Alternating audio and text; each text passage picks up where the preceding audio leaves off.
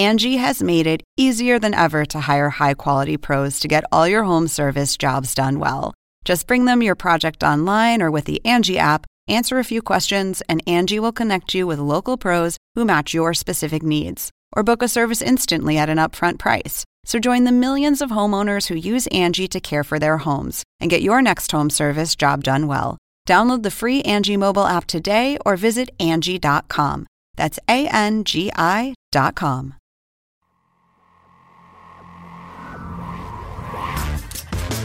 Welcome to this week's play-by-play of the Hang Time Podcast. Damaris Lewis, Sports Illustrated model, is joining us here on the Hang Time Podcast. You, you, you have great personality. You can hear it in your voice. Would you date an NBA player? I'm open to anything, but respect, old school, chivalry. Like I listen to Sinatra in the morning. You need to accept that. so I hear you're single then. With your host, Elliot Anderson stuffed it down behind his head. Sekou Smith, Lang Whitaker, and Rick Fox. Our next guest should have been our first guest, Isaiah Thomas. How do you think you would play in today's NBA with the rules the way they are? Be honest. Uh, average point. we would win a lot. and it's, it's our main man, Broderick Turner from the Los Angeles Times. Hey, Q, can I say this first? you know you When can. I started covering the Lakers, when Rick Fox played, I had hair. They wore me out. Now it's time for the tip-off.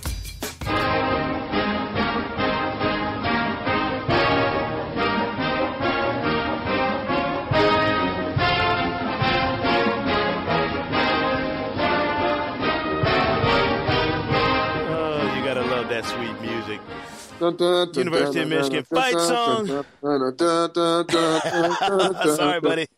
Sorry, Rick. okay, all right. I'll give you. I'll give you the stage. this Only week. one team representing in the Final Four this week. My team, University of Michigan Wolverines.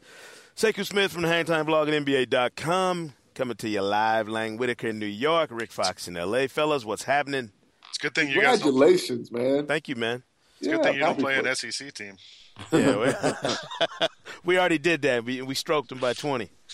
You might, he might have heard about it.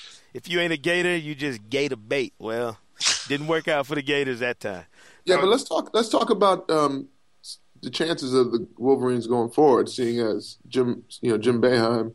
Yeah, that two three zone or whatever and all that. Yeah, yeah. yeah. you guys. Yeah, What I mean, and I know he's know? he's owned our coach. He's owned John Beilein in their head to head matchups over the years.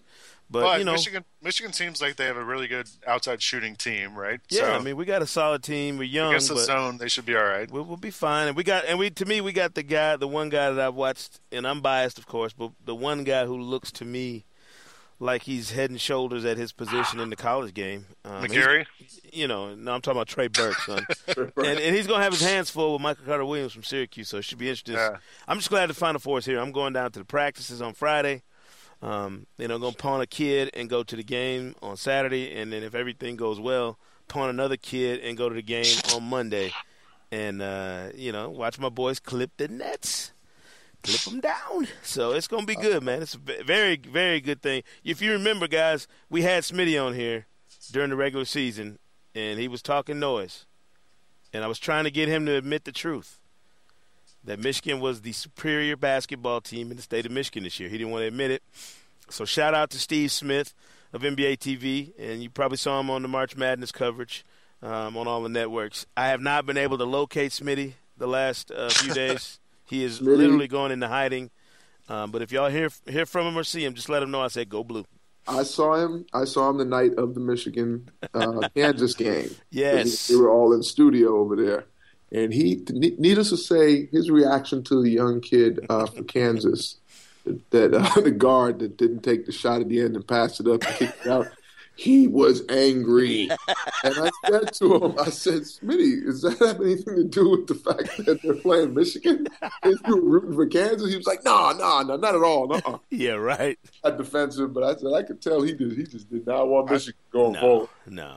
I don't know if you guys saw. You know, there's a uh, the, the the writer Nate Silver from the New York Times. He's the, he does the analytics. He's the one who predicted Yes. with certainty that Obama was going to win the last two elections. He Right. nailed them 100%. He he released today uh, the, the odds for the final four for Mm-hmm. his odds he put together. He's got Louisville at a 55% chance of winning the the final four. Michigan at 21, percent, Syracuse at 19 percent, and Wichita State at four. Ouch. Ouch. Well, here's So, so you got a one in five chance. yes. Here's hoping Nate Silver is wrong for once in his life. Um, You got, a, you got a one in five chance, and there's only four teams playing. you, I said North ain't Atlanta right. High School math working for Lang right there. You gotta love it. Hey, Rick, you were at Shaq's retirement jersey retirement ceremony at Staples Center, man. I was. Looked like a fabulous night at Staples with all the stars coming out. Phil Jackson, Jerry West, you know, Jeanie Buss, the big fella. How was it, man? What was the atmosphere like in there in person? Because it looked great on TV. it was it was electric. Uh, harken back to you know what I remembered when Shaq, you know, held court. It was his sta- it was his stage for you know for eight years, and you know the celebrities came out. Uh, the usual and regular loyal ones were there, and actually Shaq paid you know tribute to them. Uh, Phil Jackson was his first time. He, he even said, "I saw. I got to talk to him beforehand. 1st time he'd been in the arena this year." I heard that we want a Phil chance. That couldn't have gone over well. the, the We Want Phil chance came out and rang. You know, if Shaq hadn't started speaking, they would have went on for a while.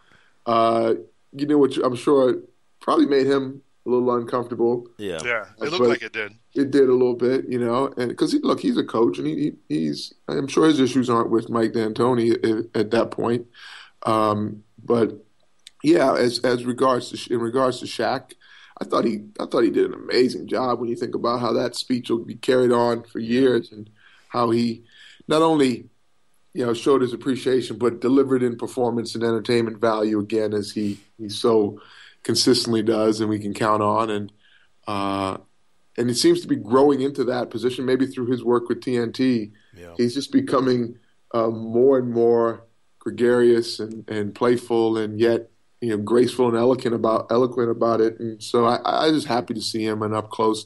I actually was looking at the back of his head for a minute when when because where I was sitting he was facing the other way. And I I just was I couldn't stand for that so I wanted to go see his you know see his face and I tried to get on the court and the red coat was like where are you going where I'm going I'm going go to the other side so I can see he was like yeah you got to go around Wow. I was like bro I will No run you love.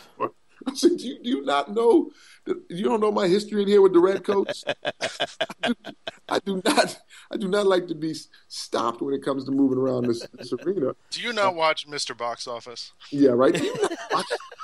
So uh, apparently, you know, my my um, my credit uh, my Your Staples Center credit credibility is shot, huh? yeah has, has waned after eight years Wow. of retirement. But no, it was it was great. I got on the court and got to see see him and uh, and you know he, he was you know when that. Cur- what would- would you call it? The curtain came down over the jersey, or what, Yeah. What would they use? Anyway, anyway I, I, I don't know. yeah, it. when they unveiled it. There you go. Um, I, you know, I, you could see in his face. You know, uh, there must have been a sense of, of a lot of a lot of pride, but a sense of relief that it actually happened in, in Staples, considering how you know, how the exit was and Right. how adamant you know he was about not being connected to L.A. anymore, and Sure. And but they you know pulled him just Buss family pulled him back in and paid the you know paid the appreciation and respect that we all wanted to see and, and so you know he's a Laker. I, I thought Jeanie Buss put it put it best too. You know she Yeah. asked the fans what word describes Shaq and she got all of them and then to her it, it was you know champion and Laker and that you know that really that touched me because that's how I'll always see see Shaq. Yeah. Did you uh you see athletes get a lot of honors. You know, guys make the Hall of Fame. They, you know, they win championships. But it seems to me there's something about when you get your jersey hanging in the building, you know, and, and you'll always be in the Hall of Fame. You always have that championship ring. But it's got to be something about your number hanging up, you know, in an arena that brings something different out of guys. Because I've watched some of these jersey retirements. I've seen the statues unveiled, you know, when a guy gets a statue. But that, that jersey hanging in the rafters, and I, and I bring this up, Rick, because I remember I went up to North Carolina. I went to Chapel Hill to interview Marvin Williams once, you know, during the draft process before he got drafted. Uh-huh. And we were sitting in the in the Dean Smith Center looking up at the numbers, and I and I didn't know the tradition, so I had to ask one of the assistant coaches. I was like, "Well, what do you have to do to get a jersey in here? You know, like your jersey hanging in here." And once he explained to me, I was like, "Ooh, you know, that's That's tough. You know, it's not not everybody obviously gets a jersey hanging in the building. You know, the Lakers only have a select few. Is there is there something about that to you, Rick, in your mind, that stands out above some of the other ways players are honored?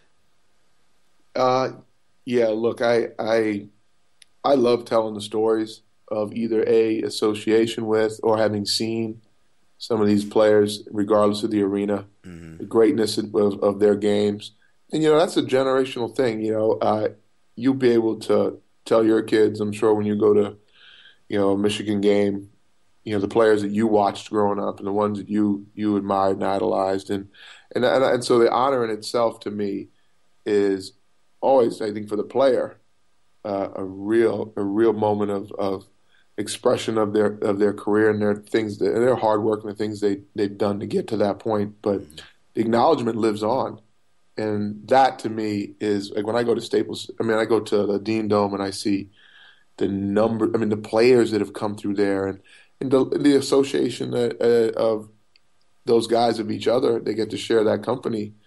Yeah. You know, it's it's really special, man Yeah, it's definitely something different. Let um, me ask. Let me ask a question. We might be burying the lead here when it comes to, to last night, because as great as that event was, like, are are the Lakers going to?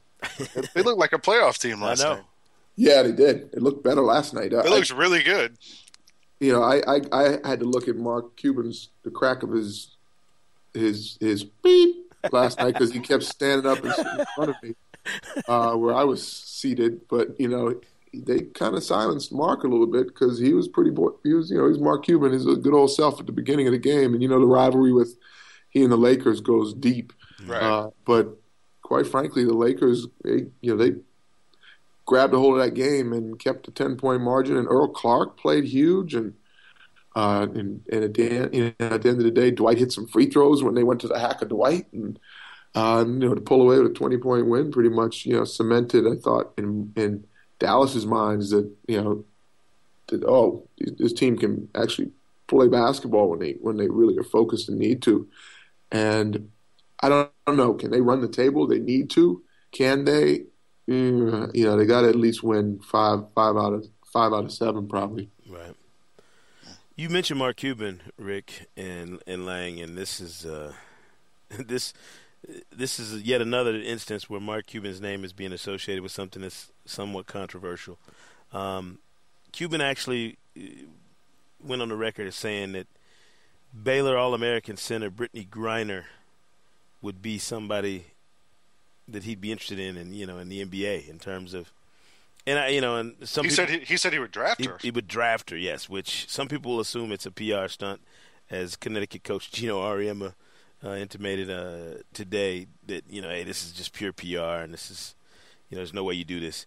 Is is it out of the outside the bounds of reasonableness to assume that there will be a woman that's capable of playing at an NBA level at some point in your lifetime? Mm. In in our lifetime is the yeah, key part of that. In our sentence. lifetime. Uh, I don't think it's Brittney Griner. No, I'm, I'm not. I'm not. I'm not even taking that part serious. That's why. Yeah, I don't it's know. not. It won't be a big. It won't be a back to the basket player. Right. It would. I would see you. You may see a point guard. Mm-hmm. Mm, yeah. Only because you know that's facing the basket. You know, uh, uh, a point, you know, I've seen. I've played against women uh, guards who are quick enough to stay in front of you. Right. Yeah.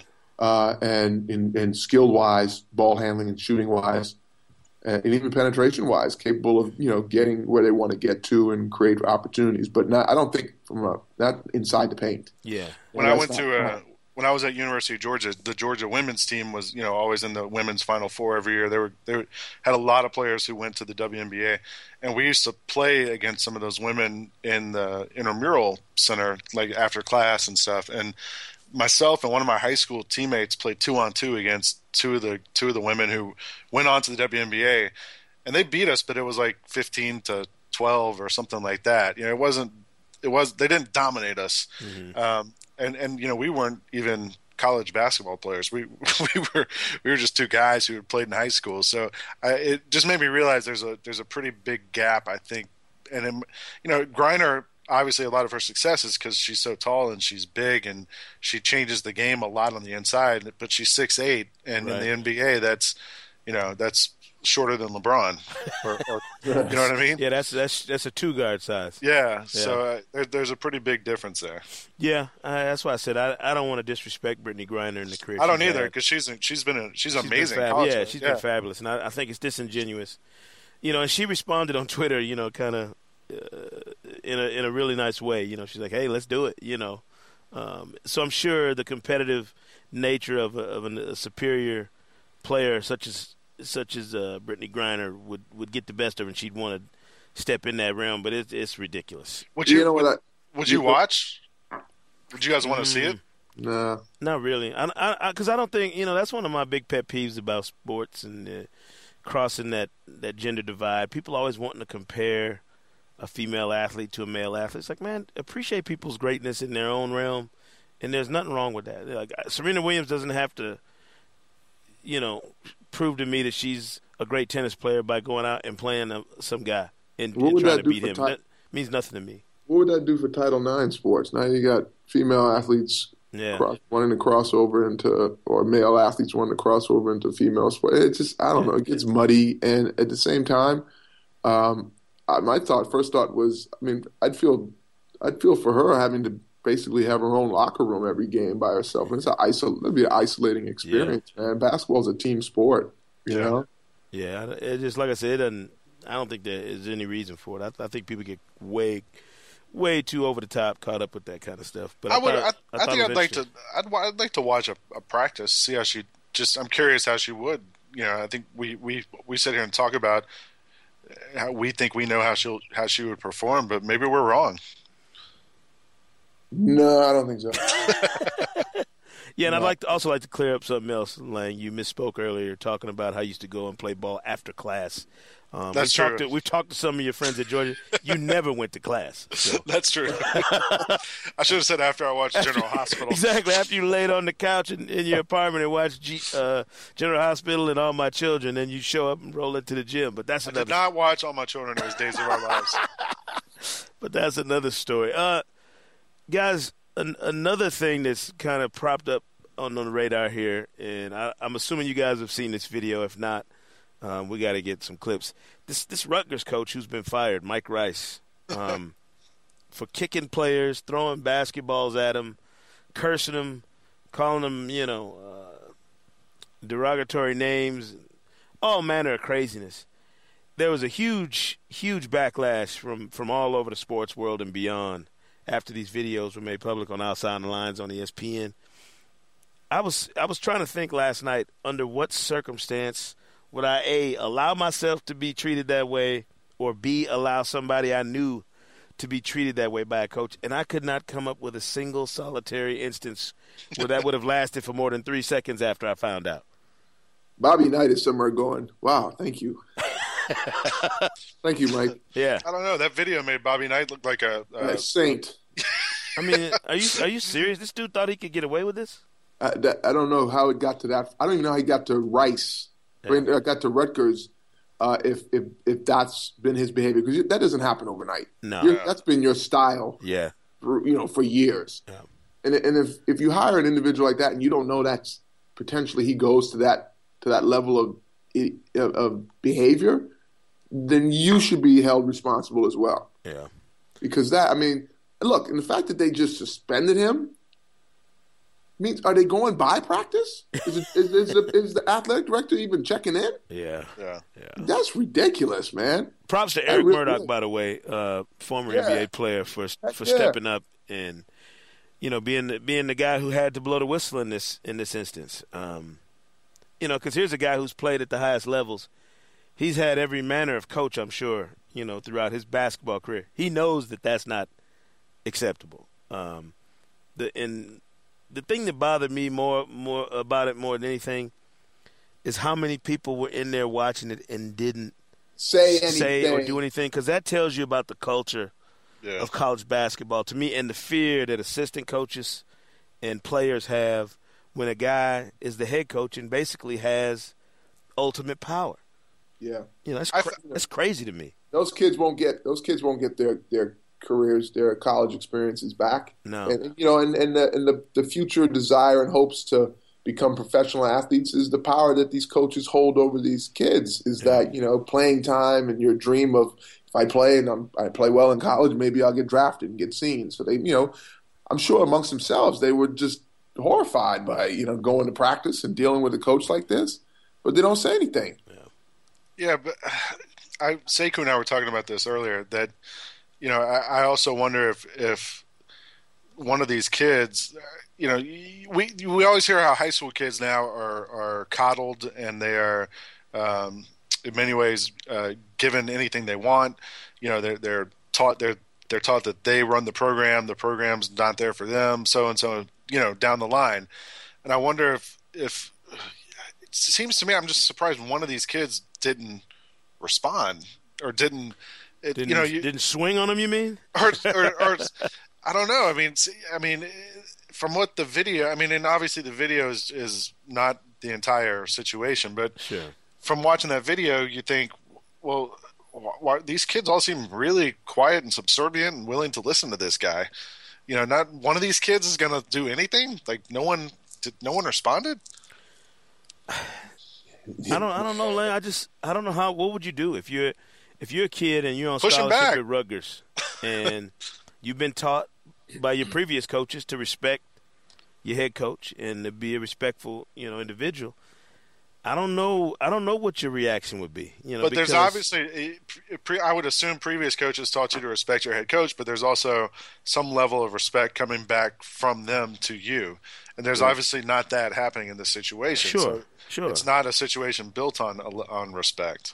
But I, I think you're asking you're asking kids to do something that everybody else would tell you they shouldn't do, which is even when it's wrong to respond to a what should be an authority figure, you know, in a, in in a way that's that's going to get the player, you know, in trouble or put him in a sideways situation. Like I guarantee you, a lot of those guys were scared to say something, and I'm and I'm assuming this, but I think it's a it's a reasonable assumption because you know this guy holds the key to your scholarship.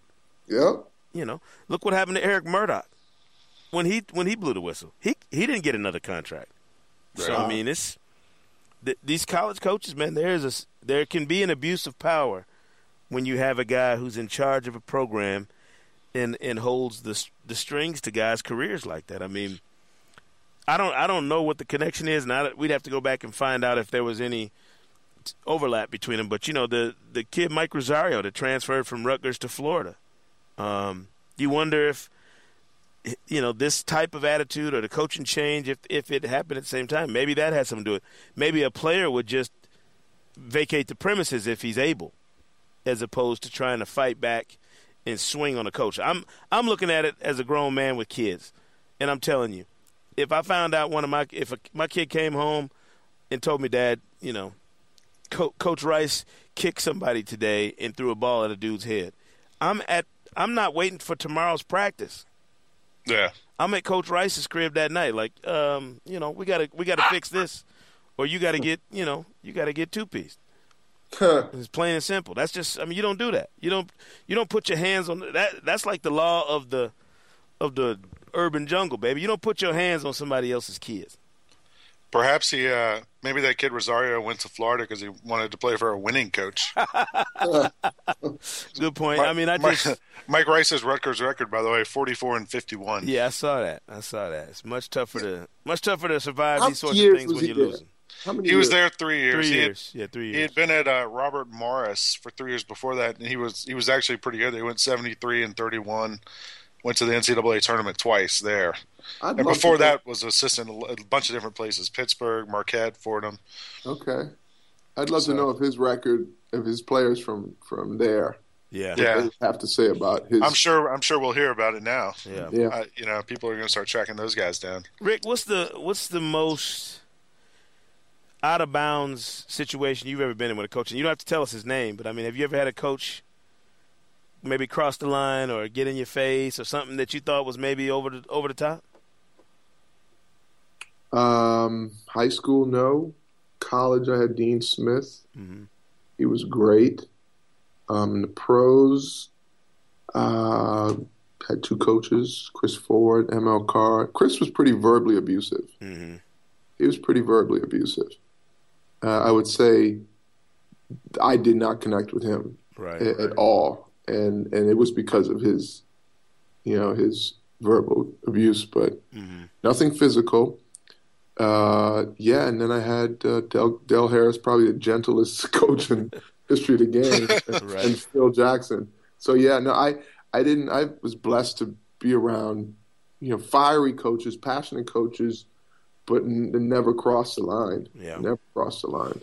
Yeah, I I, just I don't I, I just don't understand where you could get to that point. I you know I, I, I don't I don't get that. I just don't get how you go at kids like that when you know you have uh and the, you know the the authoritative advantage on your side in a way that you know you, you put a you put a pressure on that kid It's bullying. yeah to perform in a way that's just I don't I don't And get that. I, I, I do think we're talking about the exception, not the rule here. Also, you I know, don't know. I don't I, I don't know about that. you don't think? I don't I don't No. know that.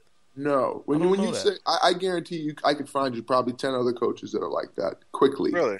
in college. Yeah, I mean, you you wa- watch, you, you look this Mike Rice being, you know, exposed, and players seeing in this video the kind of behavior that's going down in in in college basketball there at Rutgers. There'll be other players talking about it now because not you got to remember, not every player is happy on a college basketball team. Right. So, you know, don't be surprised if you hear a couple more, you know, coaches exposed or players or former players bringing up and saying, "Oh, so and so acts just like that when I played for him." Hmm. So, you know, there's some coaches around college basketball right now that are on pins and needles uh, because they know their their behavior isn't either too far off from that or or at least verbally, especially. Yeah. Maybe they shouldn't videotape their practices. They all do. I know, but maybe they shouldn't if they're going to be like that. You know? I mean, that's what I'm saying. Like, you go back and watch the film from their practice. How do you sit through that film session and go, yeah. uh, you know, you got to edit out 90% of the film from coach throwing balls at people and kicking them. That that, that That'd be crazy. mind. I, that blew my mind. I couldn't believe it. And I agree, Rick. Like, the fact that nobody at the university caught wind of this until now, or until, you know, I guess when he got the three month suspension, but really, nobody walked through and, and, and watched this or saw this. And I, and I covered college basketball before, and I was, I was a reporter, I was a beat writer, and I was banned from watching practice. I'm not saying that's why, but I'm saying there is a culture of, hey, this is my gym, my domain, and I don't want anybody messing in it. And I, you know, I think that is dangerous. Man, you are the athletic director. Yeah. You hired these coaches. You're supposed to oversee them. Yeah. that's I don't. I, that's not an excuse to me, man. Any coach who tells me I have to, I'm, I hired you and you have to, and I have to stay out of your practice. Come on, man. Yeah, I agree. That's that's something else. Mike Mike Rice, um, you know, you made your own bed, my friend, and uh, if you ever get another coaching job somewhere, A head coaching job, I will be stunned. I mean, what school would what school would hire dude with this black mark on his resume? You know, you'd have to take a real good look at it. Um, moving on from that news, let's uh, look around the league here, guys. I, I like Carmelo putting the putting the rock up the way he does, but Fitty on the I- Heat. I watched. Fitty? I watched that entire game last night, and I thought it was, uh, Whew. you know, at one point in the in the third or fourth quarter, he had something like forty points, one rebound, and zero assists. you know, his line was, He's on my But- fantasy team. but but the thing was, he wasn't hogging the ball. You know, he, he I think he finished eighteen for twenty six or twenty He's making four. shots. Yeah, I mean, he he passed a lot. It- it- guys were missing shots. He was the only one who was making shots. It, it wasn't like he was. He didn't force anything. He he was uh, playing very much within the flow of the offense. Um, you know, I don't know if you guys saw the the shot chart. They showed it on Inside after the game. Oh yeah. He didn't take a shot in the paint. Every shot was inside the three point line, pretty well around the three point line, up to the lane. But he, he never went in the paint. It was all mid range and, and long range jump shots, and he was just on fire the entire game. And he was doing it against. It wasn't like you know it was. Uh, Mike Miller on him the whole game. I mean, Udonis Haslem was on him for a while. Battier was guarding him in the fourth quarter. He he was just he was just on. It was a pretty impressive thing to see last night. Do you Yeah. think he? Do you think with LeBron and Dwyane, do you think that would have been a different outcome? Yes, Yeah. I mean, because it was a close game the whole game. Also, You know, Yeah, it wasn't. I mean, they had to they had to come back. the Knicks, but yeah, they were behind. Yeah. They they could d- d- defensively they looked terrible, um, and there was a lot of plays where Carmelo um, was getting beat uh, on defense. They and Tyson Chandler made a big block in the fourth quarter, but he didn't have the kind of impact he normally has for that team. So, I, I yeah, if Wade and if Wade or LeBron was playing, not even both of them, I think that he would have won that game. But uh, the Knicks did what they had to do, um, and and look, if Melo plays like that in the playoffs when you're playing half court most of the game, I mean, this guy's that might be the most uh, the the, the biggest weapon in the playoffs is a guy who can knock down mid range jump shots like that. Yeah, yeah. He, I mean, he when he goes off, it's just it's ridiculous. Because how many guys can pull up and make shots off bounce from all over the place, from all over the floor, Yeah. at his size? You know what I'm saying? It's like Yeah. And I and I heard uh, driving around here, driving around Atlanta this morning during carpool time, which is my uh, magic, my magic hour in the morning. Um, Rick Kamla, NBA TV's very own, is is always on uh, one of our local radio stations here, 92.9 The Game, and they were having an interesting conversation talking about how do you rate Carmelo, and Rick was Rick was bringing up a point that I've always bristled at when I hear it. He was saying, "Hey, you know, Carmelo's a great scorer." but I don't consider him a great all around player because he doesn't have the rebounding or assist numbers to go along with it. Kind of suggesting that Melo's more of a specialist than anything else and not a great player. And, and, he, and he- or not a great winner. He said he's. I don't think he's a big time winner. And I thought, I, I I don't necessarily agree with that. That Melo is just a dude who puts up scoring numbers and does nothing else. You have to do what your team needs you to do to be successful. Yeah. You know what I'm saying? And not everybody's going to play like LeBron and have this all around game. Not everybody's going to do what, you know, what D Wade can do or what Kevin Durant has really morphed into now as being more than just a scorer, but a guy who does these different things. Kobe Bryant is a prime example of what I'm talking about. Well, there are also there wait there are also guys who not they don't do what the you know as you said there's there's guys who do what the team needs you to do to be successful. There's also guys who just do what they do and they hope the team can do what everyone else needs to do to be successful. I don't. I mean, I. You say that, but I'm not sure. I mean, I'm not saying I'm not saying that Carmelo is that. No, I'm just no, saying I'm just there's saying two different kinds of guys. Yeah, but I'm saying, I think Kobe is my example for against that because Yeah. when Kobe's asked to score for the Lakers, Kobe scores in ways that few other guys on the planet can score. But this season, when they've needed him to do more, the triple doubles, you know, we see the re- the the stretch where he was assisting like he was uh, Magic. You know what I mean?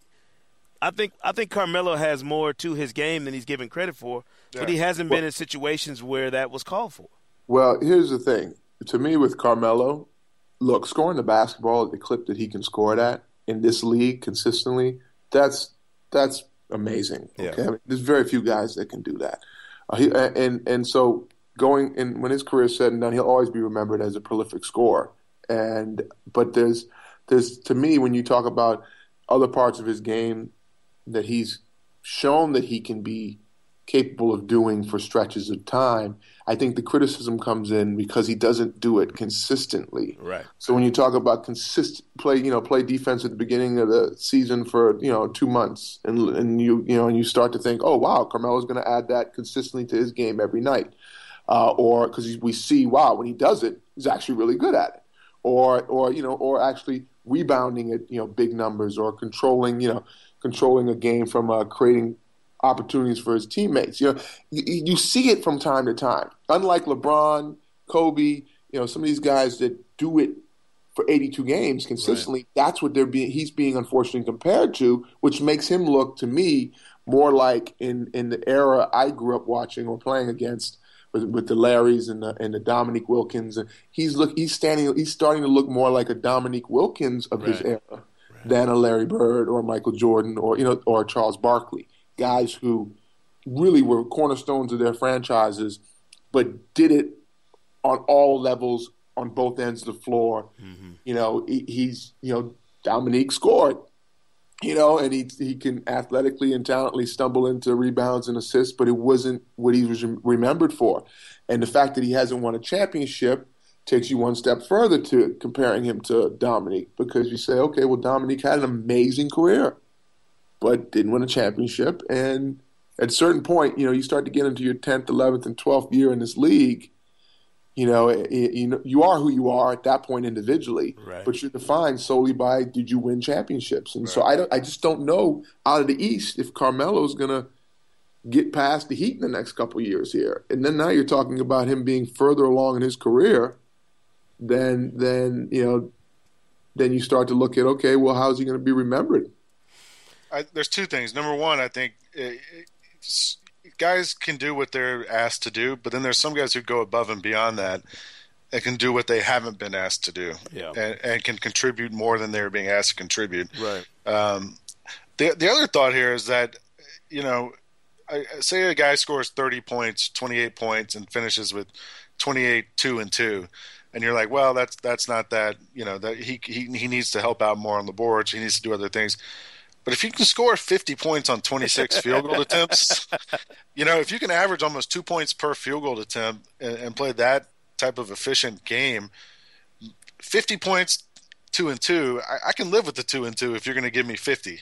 Okay, well, yes and no. He's not going to give you 50 every night. No, exactly. Of course not. Of course not. See, okay, exactly, and that's my point. Is that look, if you step out in the game every night to give me fifty, and, and that's your expression of, of in contribution, then you better give me fifty, and you better give it give me the fifty at a, a clip of eighteen for twenty six, seven for eight from the free throw line, seven for ten from the you know from the three point line. Yeah, not eleven for thirty uh, tonight, and you only drop twenty six points because you know that's that's what we get with Carmelo. You get explosive games where you know, and look, they didn't blow out the Heat. You know what I'm saying? So Yeah. to, to take 50 points and you don't blow out the Heat, and they're without their two best players. You know, look, I mean, it takes more than just scoring the basketball. You got to be able on the other end of the floor stop some people from scoring, or you're just changing. You know, you're just changing ends of the court. Yeah, I, I have, you know, we get kind of this revisionist, revisionist history cap on when we start talking about that previous era with Barkley and Dominique and where he's. Dominique has got this reputation that all he ever did was take shots and they never did anything else. And I don't. I know he scored at a ridiculous clip. I don't remember him being just a scorer like, and I don't remember some of those other guys of their era being as great all you know as as polished all an all around player as they get credit for now. Like, um, I don't, and I know this will get me in trouble, but I don't remember Barkley locking people down on a nightly basis. He, He rebounded the heck out of the ball man, for a guy his size, but Bar- Barkley was a bully. a lockdown defender, Charles. How many? No, no, no, no one's saying he. You know what I mean? So some of these guys I'm not saying you have to be lockdown defenders, but they gotta, they gotta, they gotta have an expression of defense. I mean, Carmelo, you know, you know, Carmelo's been. I'm not the first one to point out. Like I'm, you know, I'm late to the party if we're talking about what's Carmelo's expression of defense. That's been the criticism of his game. If it, if you're going to find a hole in it, is that it's not consistently there. that sounds like, a Zen some- master thing, though. What is an expression of defense? Like what? That's got to be Phil Jacksonism. we all, bring, we all bring an expression to, to the table when we show up uh, as, as as an individual. You You know, should, at and- least, and- you should at least be able to fake it, right? yeah, well, Yeah. you know, and and you can tell when an individual on the basketball court really has is just waiting to get the ball and go down to the other end. and and there's been a huge chunk of of Carmelo's career where if you're a basketball, if you have knowledge of basketball, you know, you would say, you know, the first early part of his ca- career, he really didn't have that much interest in in being recognized defensively. Now he, that's changed. I give him credit for at least be, having an awareness that that's something that had to change in his game. And so mm-hmm. there's been stretches of where you see more interest and consistency from him in that area. It's just it just hasn't lived up to the level that I think great players, amazing players mm-hmm. have gotten to. You know, and so that's you know being asked to do something versus doing it because it's it's you you see it as as, as a value and and really contributes to not only your individual expression but the, the team's expression the team's chances of winning you know great players legendary players take it on it's like a challenge it's like i want to affect the game in all areas Right. but if you can be on the floor for 44 minutes a game and you don't stumble on, you know, five assists, five, you know, then I can't. I don't see you as a great player. I, so you know, I, I see you as a great specialist and a great, you know, great in certain areas. Guys have done that. They've been great rebounders, Right. great, you know, great defensive players, great scorers. Great assist But- man. I mean, yeah, you can be. I, I agree. You can be all those things. I just The all-time top fifty players, man, they ch- they challenged every inch of that floor, and they challenged every category in a box score, and and that's just a fact. You know, to me, I mean, I can point it out. You go and look at anybody, you know, that it's just a fact. Mm, that's a good. That's a that's a podcast for a later day. I think we need to we need to save that one for a later day because we could we could we could chew on that topic for a long time. But uh, Joining us now by phone, Dominique Wilkins. Hey, I played with Dominique. I, you know, I, I caught Dominique at the tail end of his career, and Yeah. and and so, you know, I have I have great admiration and respect for him as a player. I just, you know, at the end of the day, you know, we can debate these. yeah, it, it is. It's a. I mean, it is. It's a great topic because I think I- it's. I grew up. debate I mean, individual expressions all day long, Yeah. but I probably watched Dominique play more than any player I've ever because I grew up watching every single Hawks game. And the, the the knock on him was always he doesn't rebound, he doesn't pass, like he's. And the argument was always, well, he, he doesn't need. They have Kevin Willis and Moses Malone. He doesn't need to rebound. Yeah. You know, they have Doc Rivers, they have whoever. They, he doesn't need to pass the ball. They need him to score. But I, I see this. I also understand, like Rick saying, you, you got to help out a little bit here and there. There, there must be you, you got to be able to do a little bit more than one or two rebounds, one or two assists in 40 minutes. Yeah, yeah. I mean, and nobody's saying that a guy should shouldn't. I mean, I'm not. Yeah. I'm not suggesting that any of these guys shouldn't. I'm just saying, I think we tend to have a much more favorable opinion of guys in the entire, you know, breadth of their game in in retrospect sometimes than than they really deserve credit for. And that's all I'm saying. We could you could go back and study the stats, but I think you need to go back like Rick says, more it makes more sense to go back and look at the games. You need to see the footage to see exactly what kind of impact a guy might have had, you know, consistently. And and that's the problem with I agree with with Carmelo is that consistently he hasn't been a defensive force or done some of these other things. But again, when you score at that ridiculous clip, you know, when when when the couple handfuls of people in the history of the game have been able to score like you can score, then it I, I tend to give you a, a break. I mean, I don't need Dennis Rodman to get 20 points a night to validate him being a unique player and be doing what he does because I know he can do something else in ways that nobody else can. So it's a, it's a some uh, some of these scores that that score at that clip, it's that things that that philosophy that some people carry the piano up the up the stairs and some people play the piano, yeah. and and that's you know Because sometimes scores have that mentality, and that's but that's a dangerous. I think that's a dangerous philosophy yeah, when when a player checks out of of even just having an awareness that there's a job to be done Well, when, I'll- when the ball is not in your hands. I'll give you guys a, a- a pretty remarkable statistical comparison right now between the two guys we're talking about. Dominique Wilkins' career stats: I, I just looked him up. twenty-four point eight points, six. seriously, twenty-four point eight points, six Yeah. point seven rebounds, two point five assists. Melo, whose career is not over yet, twenty-four point nine points, six point three rebounds, and three point one assists. That's you know, that's probably the best comparison for Melo right now that you could come up with. And you know, say this: last year he he was second on the Knicks in rebounds. He, he had he averaged more rebounds per game than Amar'e did Yeah, last season. another guy who's been criticized for yeah, for a similar thing. So, So- and Lang Lang talked to Carmelo, um, uh, you know, and really got some good stuff out of him that I think we need to listen to, um, and, and we'll check that out right now.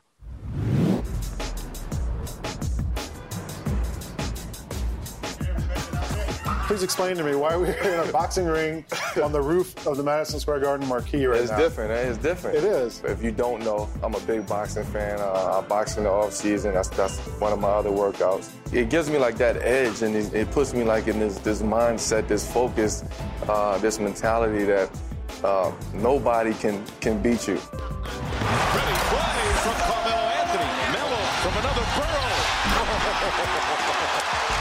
Let's talk about the Knicks a little bit. You've kind of had to do more with everyone else being hurt. Chandler is hurt. And Camby's hurt. Novak took a shot. But I think for the most part, I've been having a you know having a great year, helping the team win, just doing what I you know, what I what I can do.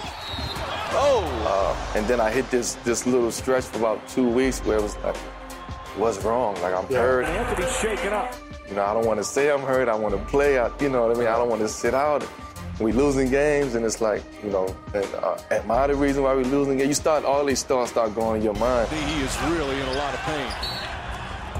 Everybody know you could play through pain. Everybody know you could play with pain. It's like, you know, but you have to be smart. You smart with yourself and stop being naive and, you know, sit out and get healthy and come back and, you know, now you see the difference. In New York, you only you only as good as your last day or your last game. So, uh, I think that's where the that's what the boxing comes into play. Like the focus, the mentality that you have to have uh, to tell yourself and then tell your teammates, like, look, this is the big picture. They one more. now they're moving and grooving. Carmelo Anthony feeling it here this afternoon. I mean, you can't worry about what they write about you. You can't worry about what people say about you. We're going to get through it. It's time for bragging rights as the guys put their rep on the line. Bragging rights, whatever. Uh, uh, Greg, you want to give us the standings? Uh, How'd we do this week, boys? yeah, Lang had a big week. he got lucky. All right, right now Rick is leading by three games. Stop it. You just stop it. Well, you know, it's the conch. I'm telling you. What I'm telling you, I'm going back. I'm going. I just came back from the Bahamas, so you know this is gonna be another three no week for me. Another big three and zero week to, to to finish it up. I thought he was talking about Rick's hair. I'm just, I'm upset. I thought I had a chance to, you know, You've been salvage this focused on thing. your Michigan Wolverines. That's why you put, your, put your mind back on the NBA game. I was trying to, you know, I was trying to salvage this thing, and I, I don't know what happened. You know. Anyway, Well, but I'll tell you what happened. Freaking San Antonio Spurs couldn't beat the Miami Heat without freaking. I, I'm so mad about that. oh game. man, come on, you got to do better than that, San Antonio. Rick did call the end of the streak. He did. He nailed that. Oh, yes, he how nailed did that. not talk about that this week? Yeah, you did nail the end Well, of the yeah, we're talking about it right now. Good job. I mean, you nailed it. play the tape back, uh, Greg. we burned those tapes. right now, in, insert right here. we, we put those tapes in the foxhole. Exactly. Those are going into the foxhole with the rest of the the. foxhole. It's dark in there. Uh, so what we got this week, Greg? I don't even care about the standings. We all know Rick's got a three-game lead. He's gonna win. We ain't That's gotta- all right. Hey man, there's you could always go three and zero. You go in three, and then we're in sudden death. Why are we not doing it? Why aren't we doing it in the playoffs? Why doesn't this continue? well, I, I mean, Got to start up a new contest for the, for the new season. Because y'all got to make. First of all, you got to make the playoffs. Second of all, yeah, you got to be over 500 to make the playoffs. Well, Lang, right? I am. You're, Lang will be hanging out with the Mavericks this year. you're hovering over like you know in and out numbers there. You're you're on the 500 bubble. right so you're on the bubble. He's Uh, like the Lakers. then I think in my I've already expressed my dominance enough that we don't want we don't want to carry this over into more weeks of torture, do we? Ugh. I thought I was a bad winner. This dude is the worst. All right, well let's let's let the uh, the king over there go first. Here's the first game: OKC at Indiana. Oof. What day is that game? Is that a, is that a weekend game or? It's, I think mm, or it night- must be uh, weekend because they OKC plays Thursday night against uh, someone else. Ooh, Yeah, you know Uh, what? I'm going with. Uh, I'm Did he sorry. say didn't he say we're going with the king first? Yeah, Yeah, that would be me. True, That oh, would be me. Oh, I thought I'm we- still the I- king. Ex- oh, Yeah, my you- bad, my bad. You the, you the prime minister of Barbados and the Bahamas and all the rest of them islands, but I'm the I'm- king I'm- in here. I'm just an ambassador. I'm sorry, I'm just the ambassador. I'm going with the Thunder. He Even said though, the king, not the king. even though I'm down on them, I'm going with the Thunder. I think that uh, on- I'm gonna put the Miz on you. You better watch.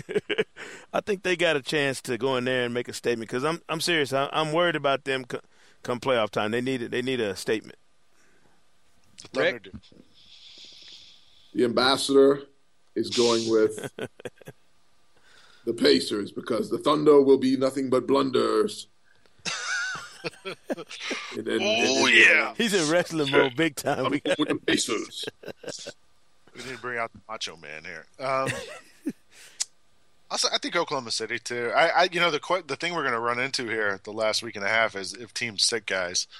yeah, You know, to, you're going to get us some. You might get a couple of matchups that aren't um, full full strength. There, we might not know until tip off who's playing and who's not playing. But I I I take Oklahoma City too.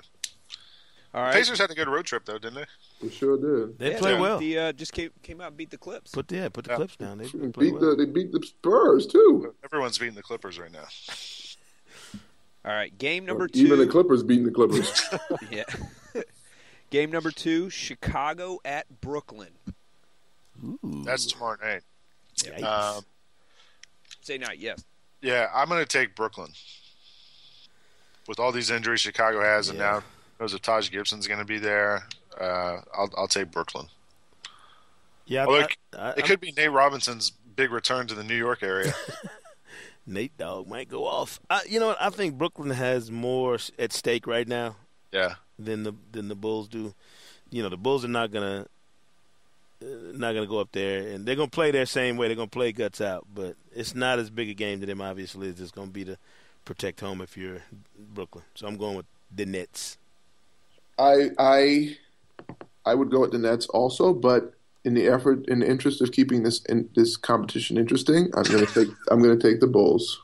it's throwing games, man. I'm throwing games. yeah, you, Stu Jackson wants to talk to you. I'm throwing games so that we can have a deadlock down the wire. All right. Well, here's uh, the the final will be the final four this weekend. Let's choose a winner. Oh yeah. Oh, Louisville. holla, I will uh, take Mr. Silver's advice, and I will take Louisville. rolling with Nate Silver. You know who I'm going with. It's not even a question. I mean, I'm going with I'm going blue, baby. You're taking the one out of five chance. You best believe one out of five North Atlanta math class, Lang Whitaker. Uh, all I know is uh, the same thing I told several family members this past weekend because I have some family members who, uh, you know, it was like the Civil War that decided Michigan State was a better option than Michigan. Um, blood ain't thicker than blue, baby. Don't call me when the game is on. Don't text me nothing. Leave me alone. So I'm I'm sure going. I'm going with the Wolverines. So that means I'll Uh, just call and text you. wow. you. Why? Sekou. I'm serious. I, and I mean that. I, I had to tell my dad Okay. that because he was All right. texting me and clowning when we were losing to Kansas. Better warm the buses up. It's getting tight in here. Blah blah. I called him and my sister. I was like, look, I love y'all, but don't call or text me anymore until the game is over. What happens? We come back. Trey Burke hits the big shot. We win the game. I was like, y'all are not allowed to call me ever again or text me ever again during the Michigan basketball. Who you got, Lang? All right, I'm taking Louisville.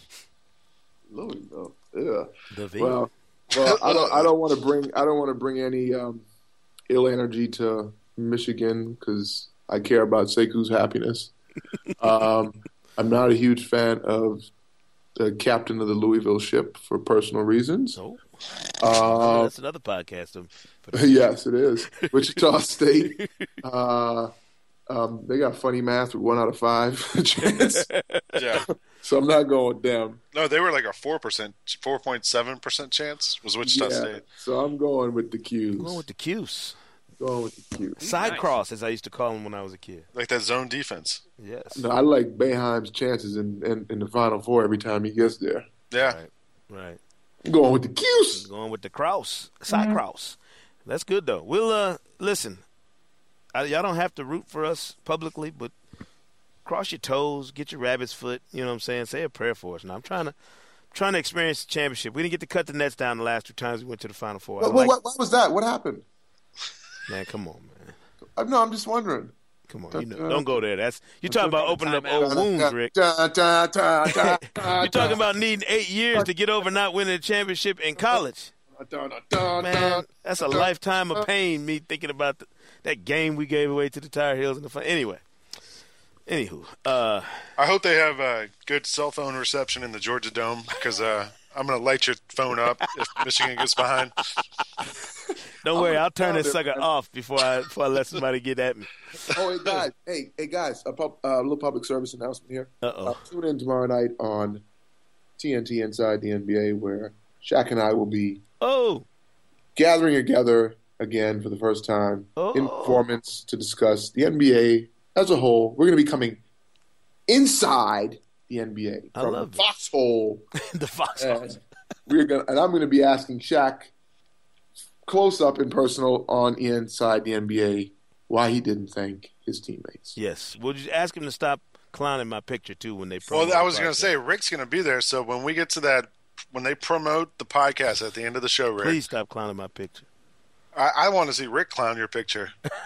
I'm They t- I won't don't, ask- I don't want to cross the line. I don't want to have to, you know, step over that line and start hating back. So tell So, them, Lang- please stop. Yeah. So, Lang, do you have any thoughts, uh, Sekou, do you have any thoughts of what I should carry to inside the NBA on behalf of our powerhouse family here at the podcast?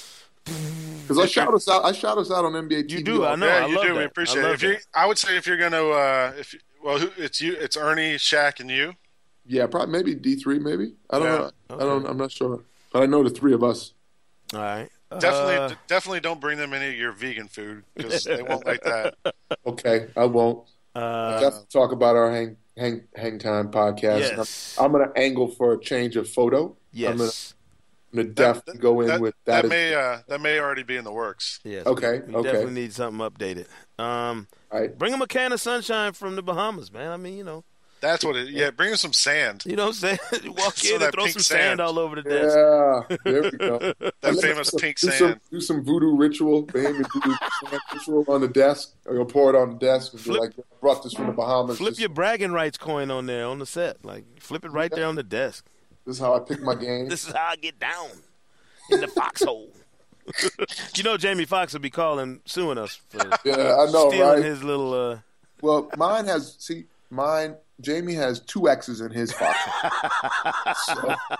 so, I, I I don't have. I have one. We got So, issues, man. Uh, we got issues around here. Excellent job talking to Melo. Interesting stuff. Interesting debate, and you know we'll we'll pick that up again at a later date. You know this this idea of how great were you, you know, and what does history tell us about what you did? Hey.